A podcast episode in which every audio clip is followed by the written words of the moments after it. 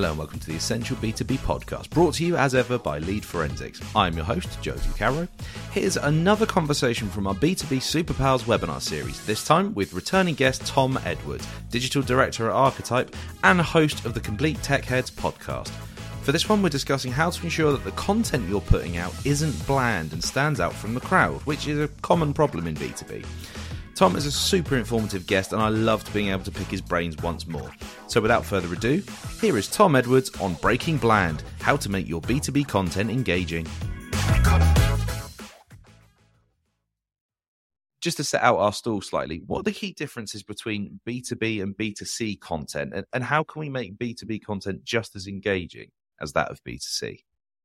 Yeah, I mean, so I mean, obviously the the the, the main difference is the, the clues in the name, right? So B two B is is for business audiences, and, and B two C is for for consumers. So immediately, straight off the bat, you've you've got a far bigger, wider net that you're casting with B two C, um, and so you can leverage things like you know celebrity culture and sports and all of that sort of stuff that that has very very large audiences um, to drive engagement.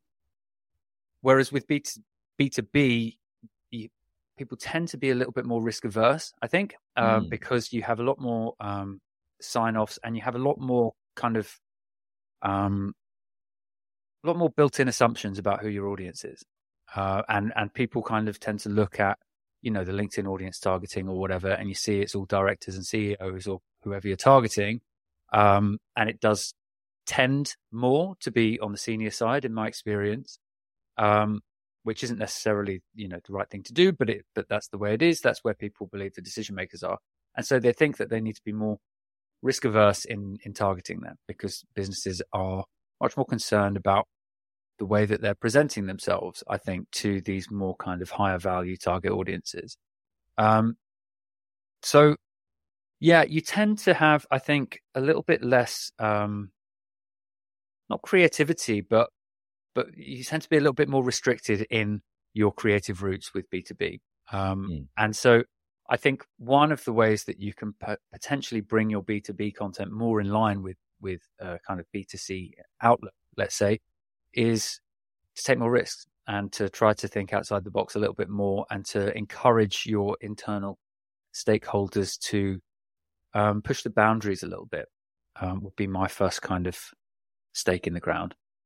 Well, in, t- in terms of that sort of the, the creativity side of things, then, so what something that I've often found, with, you know, in, in certain walks of life is that restriction does often breed creativity. Um, so that's why you know, with Lead Forensics being on the brand team myself, we really enjoy like, okay, so this is the the corridor we've got to fit into. What can we do within those restrictions? So I do enjoy that side of things. Yeah. But something that, that you mentioned quite early on in your answer was, you know, referencing celebrity culture or pop culture or something like that. Does that mean, you know, there is no place for that sort of discussion or ideas in B2B? Uh, no, I don't think so. I think part of the reason is that, that it, those kinds of elements tend to be less relevant to the to the product that you're selling in B2B. So, you know, consumer brands, you know, like makeup brands or, or fast food brands or whatever, they'll have more kind of relevance to those celebrities. There'll be more of a um, more of a natural connection there. Whereas with B2B, your influencers often will tend to be business people themselves. And so they tend to already have a job. Uh, and it's, it's, you know, it's, it's, it's difficult to find a, a, a, business influencer with a large enough audience that is going to be a, a price point that's going to work because it's, it doesn't, t- it tends not to be their full time job. You know, a business influencer will tend to already have a very, you know, well paid and time intensive job in their field and will tend to be kind of posting on social media in their in their spare time to build their own network and their own audience. So finding those brand partnerships tends to be a bit more difficult. Um, I mean, speaking about celebrity culture more generally, I think you definitely can. Um, and you know, the real golden um, nuggets are where you can find that crossover, where there is, you know, popular culture is crossing over into what your business does, which people tend to refer to as B2B to C, right? Where you're talking to business people as consumers. Um, and there are lots of brands, you know, particularly tech brands that, that are tending to do that very well. Yeah, I suppose uh, on the it's it's I think it's slightly easier to do on the social media side of things versus you know when we discuss content, you know like emails, blogs, that sort of thing. On your your social side of things, I think there's definitely an appetite for um propagating memes or something like that. Do you know what I mean? You know, t- t- referencing pop culture of the yeah. moment that you know capturing that zeitgeist but then relating it back to your product that's something that we very much leverage all the time yeah totally yeah i mean there was you know there was like th- th- there are lots of cultural moments that businesses tend to get involved with like there was the wes anderson thing right uh where everyone was filming like skits in the style of wes anderson there are lots of businesses that that jumps on that the Roman Empire is another recent one where, you know, how often do you think about the Roman Empire? I don't know if you've come across this, right? Yeah. Uh, so lots of businesses have, have been, you know, riffing on the, you know, thinking about the Roman Empire. And, you know, we've seen that a lot with, with our clients as well. And they, they tend to do well, you know, like if you can get involved in that cultural moment, I think it, there's a reason why memes, you know, explode and then drop off it's because we have this kind of inbuilt kind of social engagement mechanism where we all kind of want to get involved in the in the current thing, right? And and audiences of business business to business brands are, are no different to to B2C brands in that regard. I think they do tend to do quite well. And again, that kind of comes back to my earlier point, which is the brands that, that are prepared to take a few more risks will be able to leverage that and and generate that engagement. Whereas if you've got a thousand sign offs, by the time you get to actually posting it, it's it's old news and you don't get any engagement at all. So and you look like you're behind the behind the time, you know. So like it's um yeah, if you're going to do that kind of thing, you have to do it quickly, and it has to be part of your kind of brand tone of voice as well. It doesn't work for everyone, and mm. if hmm. you are, you know, if you're working in a in perhaps a much more serious industry, you know, if you're like a I don't know cybersecurity firm or something, it might not work um, and it might not be the kind of thing that you want your brand to be talking about. So you've kind of got to define your brand tone of voice before you get involved in this. If you've got more of a kind of um, laid back, um, kind of personable brand, which, as I say, you tend to get a lot in in, in tech firms. Mm. Um, then you can get away with it. People kind of expect it more of of, of that kind of company. Are there uh, any examples of B two B companies that have you know successfully shared or created even engaging content? And and what are the, the factors of those strategies that made them stand out? Yeah so i mean one one that really stood out to me was um, a campaign that fiverr did uh, fiverr.com uh, you know with, with, two r's um, where they it was a they got all of their team to um, change their their job titles on linkedin um, and they put them to uh, you know like kind of silly things or, or, or things to do with their personality that aren't necessarily to do with their job. Like you know the person who complains about uh, the washing up in the kitchen or whatever. It was like you know uh, creative producer and um, you know dog mummy or you know whatever it is like little things like that. And it, it's i thought it was genius because um, it's leveraging the algorithm, right? So people's job title changes get incredible reach because LinkedIn thinks that this is a really, you know, incredible life moment. Everybody congratulates people who who get who get a new job title or a you know a promotion or a, or a move, and so it, it gets huge algorithm distribution, and so it it worked perfectly. I think I saw it everywhere on my feed, um, and because it was um, leveraging that that um, quirk of the algorithm, um, it did insane engagement. And it also kind of told a, a story about Fiverr being a kind of friendly, uh, fun mm.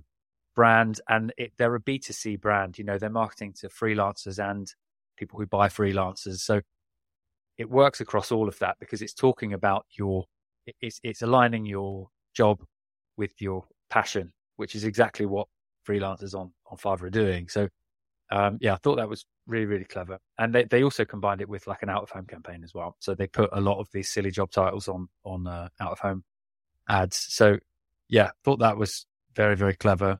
Um, there's, there's, there's a guy called, uh, Rob Mayhew. I don't know if you've come across him. He's a, a, a TikTok and, and LinkedIn influencer. He does different, he does a few different brand partnerships. Um, I think Expedia was one of them. He's done others but he does he does skits about the marketing world. So I mean, you'd love it. Uh, as with any marketers watching this, I'm sure most people watching this will have will have probably already heard of him. But mm. um, he kind of just puts a um, kind of not sarcastic, but just just a humorous slant on day to day business in mm. the marketing world, particularly the marketing agency world. But I think you know in house marketers will will get it as well. You know, he kind of pokes fun at the pitch process and about uh, you know like how last minute you know creative ideas usually are. You know, he's, he's forever talking about how you know yeah we just made this idea up you know twelve hours ago and it's like the big the big uh, the big idea and stuff like that. Um, mm. So so he's great. And again, I think that the it's kind of links back to to things we've been saying, which is that it's kind of marrying, it's taking B two B outside of that kind of stuffy suit and tie, mm-hmm. you know, serious, serious, serious mentality, and bringing it into a world of human beings who have quirks and foibles and are a bit silly. Um, and that's why it works so well, and that's why it gets so much engagement, and why it's you know people are like you look at the comments and it's just people saying you know lol this is this happened this exact same thing happened in my office last week you know whatever it's relatable um, and and i think it's it's it's difficult to be relatable if you're sticking strictly within your mm. business parameters. To be relatable you have to be a human being um, and so that's why why he works so well. Um yeah.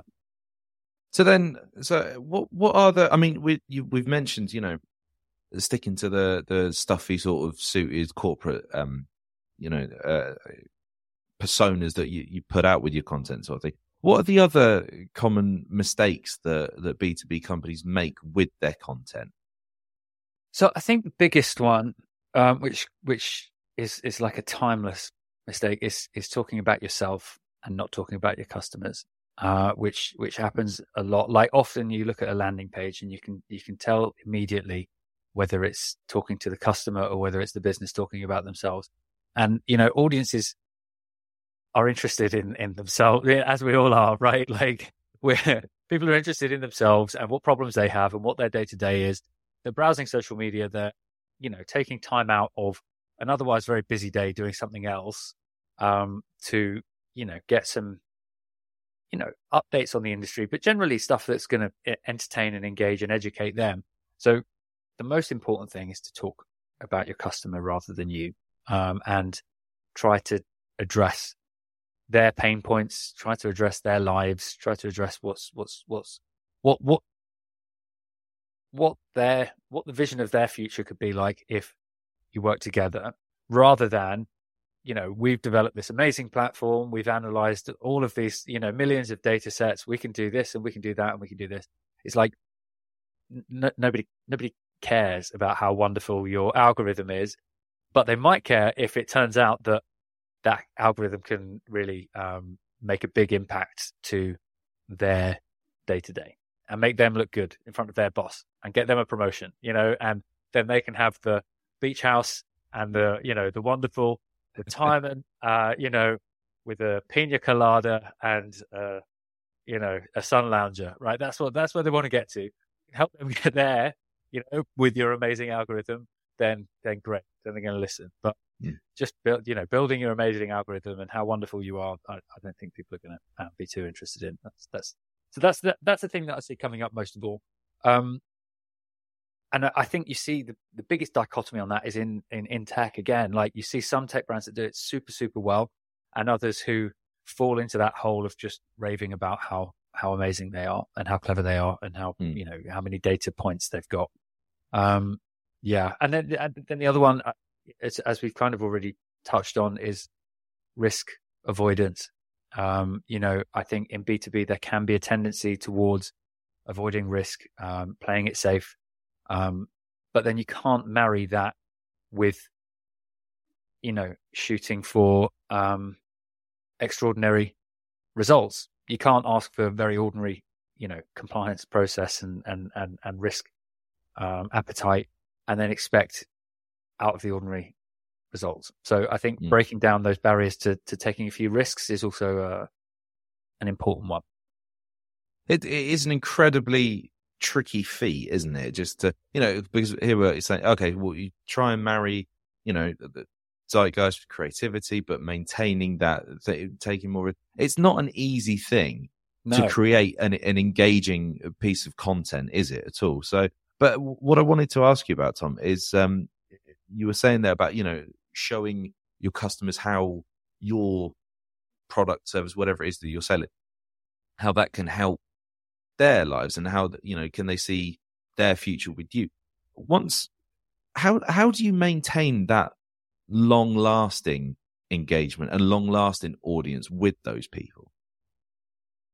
Long lasting engagement with with with like so what how do how do you how do you hold on to that engagement over long period of time with yeah let, so how yeah getting convinced you know uh, walking people to that door of saying hey stick with us because you know we can help you. That's probably a cornerstone of it but what else can you do to keep them coming back to you almost making a community almost i suppose? Yeah i mean so i think so there, there are obviously there are there are plenty of you know loyalty tactics that you can employ to to kind of keep people engaging with you. I think it's also important to look at different platforms. So, like I've found as a you know as a as a as a content creator outside of outside of the day job, there's a big difference in the in the consistency of engagement on different platforms. So, I find, for example, with so I'll, I'll do a, a, a, podcast episode once a week, right, um, uh, which is video and audio. So the, the podcast audio audience very consistent week after week. So it will, you know, it, it, it will grow pretty consistently and it will fluctuate slightly, but you don't have, I don't ever have real dead weeks. Whereas on, you know, YouTube, LinkedIn, um, X to a, to a lesser degree actually, but, um, I've got more, more followers there. Um, excuse me. That can really fluctuate. So if the algorithm doesn't like a piece of content on, on YouTube, it just gets nothing, right? So it will give you your, you know, your first 500 impressions or whatever. If you're if you're not getting the click through rate off off of those, then it's just dead. Um, whereas the, the, you know the other side is that it, it can shoot up and you can be hitting you know thousands and thousands of views um, if it does like it, but it'll it will fluctuate to a far greater degree, and that's the same with LinkedIn as well.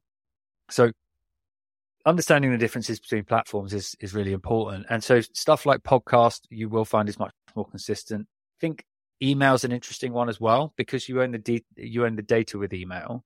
Um, you have much more insight into the nuts and bolts of of where your engagement's coming from. And if you get email right, you can make that much more consistent. You can get to a stage where people are opening every one. Um, so like companies like BuzzSumo do that really well. I open every every email I get from BuzzSumo because it's full of really genuinely interesting insight, which I know is relevant to me in my job, all about social media, all about the algorithms, all about what's trending, all of that stuff. So, um, you can build up those kinds of habits. And the different, the difference we're talking about here, really, if you think, you know, email and podcasts on one side and LinkedIn, YouTube platforms on the other is ownership of the distribution, right? So with podcasts and email, the data's the, the, the, the, customers are yours. You're distributing your, your content to them pretty directly. I mean, certainly mm. with email, less so with, with podcasts, because obviously you're going through Apple and Spotify, but it, it's a much closer relationship. Whereas YouTube and, uh, and LinkedIn and you know, Instagram and whatever else, you're very dependent on their distribution. Um, and it's, it's about what that, so they'll test it among a few audiences that they think are relevant by the keywords. And then and then that's it. Subscribers aren't as important as they used to be on YouTube anymore. So, so yeah, I think that's that's the main thing is understanding your different platforms, and obviously embedded in that point is consistent quality. Um, and I think as an individual, it's much more difficult. So you know, I will find it's you know I have duff weeks, right? Because sometimes it, it, it, it's just me, um, and we're human beings. We fluctuate in our in our abilities. You know, sometimes we have a, a bad week, right? Um, Whereas as a as a business, as a marketing team, you should be able to maintain the quality. If you've got a good team, um, and you've got ideas coming in from different places, and you've got that kind of agile, quick sign off process to to make sure that good stuff is going out quickly, that you're tapping on those trends, then maintaining that consistent quality over time should mean that people keep coming back. Mm. And um, yeah, I think you will tend to see it's like the, the, the stability comes from the owned data, but the growth will tend to come from the the, the, the platforms because if you do if you do strike gold, then it will shoot up into the sky, and then hopefully what you can do is by maintaining your consistent quality over time, you can harvest some of that some some of the audience that have, audiences that have come in over that one, you know, successful piece of content, make them stick around. And so if you can get a few peaks, but from every one of those peaks, you've got a, a percentage of them that are sticking around for the more consistent, ongoing relationship, then you'll be doing well. That's it, isn't it? It's something perhaps we've not particularly mentioned too much because you know for for us it's kind of inherent, isn't it? But you want to be offering genuine value as well as like you know if you can if it if it's entertaining as well then that's that's that's that's you know the high country isn't it but you do have to offer genuine value as you mentioned your the emails that you open consistently it's because there is something useful in there for you. Yeah. Um yeah so no that I, I think that's a that's a really that's a crucial point actually. And and knowing the platforms as well i think you're absolutely spot on. It's it's really interesting what you're saying about you know obviously the audio podcast they're a lot more consistent than yeah. know, the other bits. That's because it's people on their way to work it's while they're doing yeah something it's, yeah oh, it's, and it's it's monday it's a new Complete Tech Heads you know so right yeah exactly and it's it's habit forming yeah exactly um and yeah so being consistent you know i try to publish on the same day every week mm. uh because i'm trying to build those habits and look i'm sure it's the same same for you i'm sure you're always thinking about how can we build the the habits where we're providing value on a regular basis so that people know that they want to come back.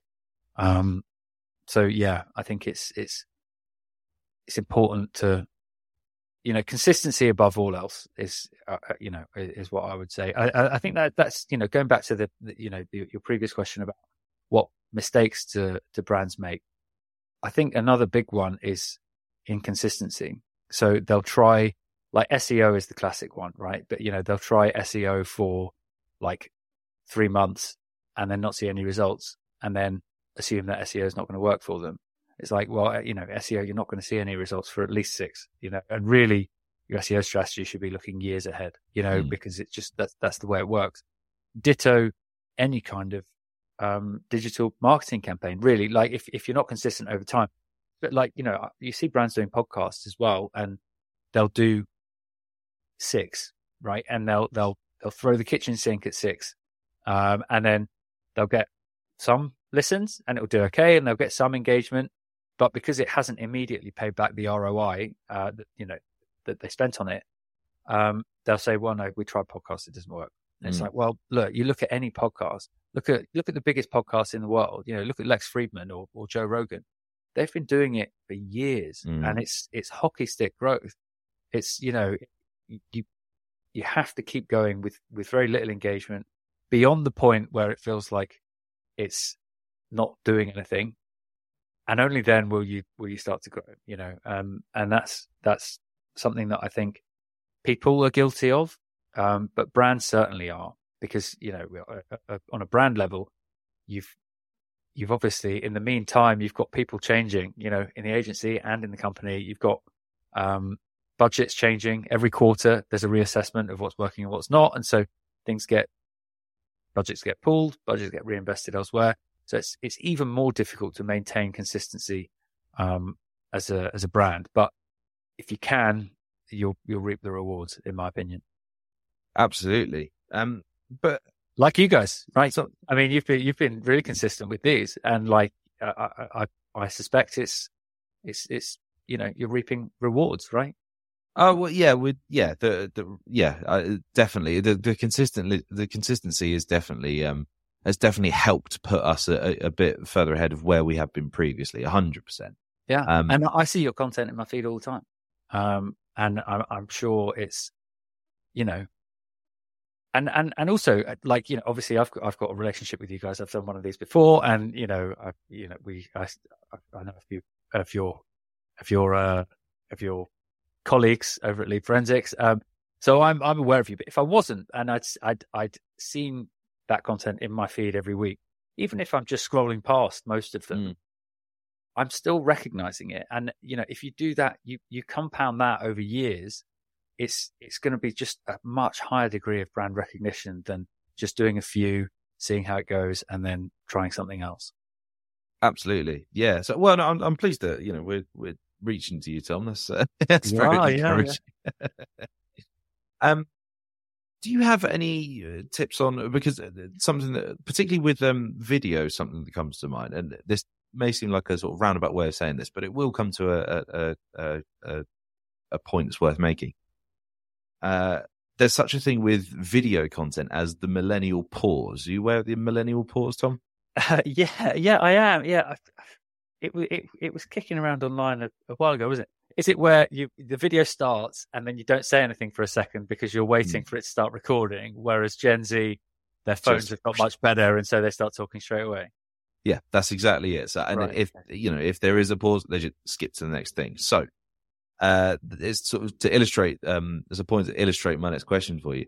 If you've only got, you know, a fraction of a second to grab somebody's attention, have you got any tips on crafting like attention grabbing introductions for B2B content, not necessarily video. It could be, you know, about subject lines for emails, anything like that, a, a thumbnail. What are, what are your thoughts on that one? Yeah, well, I mean, you're absolutely right on video. Like, you've got very, very little time to engage people. Um, and yeah, look, it's difficult. I, I think so. A general point, people people tend to um, engage with faces, human faces. People like faces, um, you know, which obviously has obvious evolutionary grounding, right? Like we we respond to other people's faces, especially attractive faces. So if you've got you know if you've got someone with an attractive face, I mean I don't know I don't know how how this show is going to do in that context. Joe. you and me, uh, we do our best, um, but but yeah. Uh, so yeah, faces faces are good. Like I think generally with with this point, you know, if I was speaking pre AI revolution, I would have said some things, but I think that generative AI has kind of thrown the rule book into the bonfire now. It's like, because usually you say, well, you know, like try and get um, some kind of original engaging imagery, get lots of bright colors, whatever. But everyone's got that now. Uh, you know, everyone's got, you know, everyone's using Midjourney and all of their visuals look incredible. Um, people are, you know, and I, I would have said, you know, if you've got just a static, then, you know, maybe try to do something with, with motion. That's all really easy to do now, and lots of people are doing that. So, yeah, I, like I, I think the most important thing really is is testing and learning and leveraging AI to try a bunch of stuff and see what works because it, the, the, the opportunity cost now to creating a high volume of different assets for the same kind of message is is much smaller. So you can do that much easier. Um, so you can, yeah, you can try out a bunch of stuff and, and, and see what sticks. There is also like you know there are some uh, psychological quirks of of humans that you can leverage. So um, you know, faces is one of them, um, but also uh, the color red. Um, it, it, tends to it signals danger, and um, and there is a, a, negativity bias as well, which doesn't work for all brands. I think B two B brands tend to steer clear of this, but you see it in we see it on YouTube. You know, everything is you know terrifying or someone destroys someone else or it's mm. like there's um shocking and and with a negative slant tends to do really well. And like you, you get it in pr as well. So if you you know you put out a press release if it's got a like you can if you've got a data story and there are there are two ways you can phrase it. One is like x percent of people think everything's great or the other one is x percent of people think everything's terrible the one where everything's terrible is much more likely to get picked up by journalists because journalists have this negativity bias. And the reason journalists have the negativity bias is because they know that their readers have the negativity bias. And I, I used to be a journalist um, and a digital journalist, you know, at, at Telegraph and, and, the Sun. And you see it. You see it when you, because you, you get immediate feedback on articles that you publish. Yeah. And obviously they've got big audiences. So it's, it's large data sets and you see that the the articles that have got um yeah some kind of negativity bias will tend to be more engaging um but yeah with b2b obviously you're always balancing that with the fact that you don't necessarily want that to be your the perception of your brand yeah a hundred percent yeah but like, like you say, we'll, we'll, stick with the positive note on that, Tom. We'll yeah. stick with some nice, happy faces. yeah, yeah, yeah. I mean, obviously, the ideal one is nice, happy, good-looking face, awful world is collapsing headline, and then everyone's going to click. Yeah. uh, Tom, I'm going to start to wrap up our conversation here today. You've, uh, as ever, offered up some incredible value for our audience on how to create B2B content which is engaging. But if I could ask you for just one top tip, one absolute golden rule for everybody watching this to take away with them today, what would that one piece of advice be? God, um, I don't know. I, I, I guess the, the, the, the, big thing now uh, uh, is, is a point that I've kind of already made, but it is, um, uh, well, I'll combine two points. So it's the risk taking point and the AI point, right? So uh, my, my advice would be use AI to test and learn and take some risks and do things differently um, and throw out a load of content out there because we're at a very unique moment in history where you can do that. You can, you can, whatever level you're at within an organization, whether you've got design experience or developer experience or, or whatever, got, if you've got none of those, you can create stuff. Um, and so we're, we're really on the, on the brink, I believe, of a golden age of creativity. And that will be the case in marketing as it will be in the world more broadly. So make best use of it would be my advice. Um, get out there, have some ideas, put them into practice, show people around you what you're doing and try to kind of put them out there into the world because there's a, a lot of opportunity right now. Excellent stuff. Tom, Thank you so much for sharing your B2B superpowers with us today. Remember to keep an eye on Lead Forensic Socials for news of our upcoming webinars, and we will see you again very, very soon. But for now, Tom, thank you so much. Thanks, Joe. Great to see you. Well, there we go. That was Tom Edwards on Breaking Bland How to Make Your B2B Content Engaging. Remember to subscribe to the Essential B2B podcast wherever you get your pods and give us a five star rating where possible.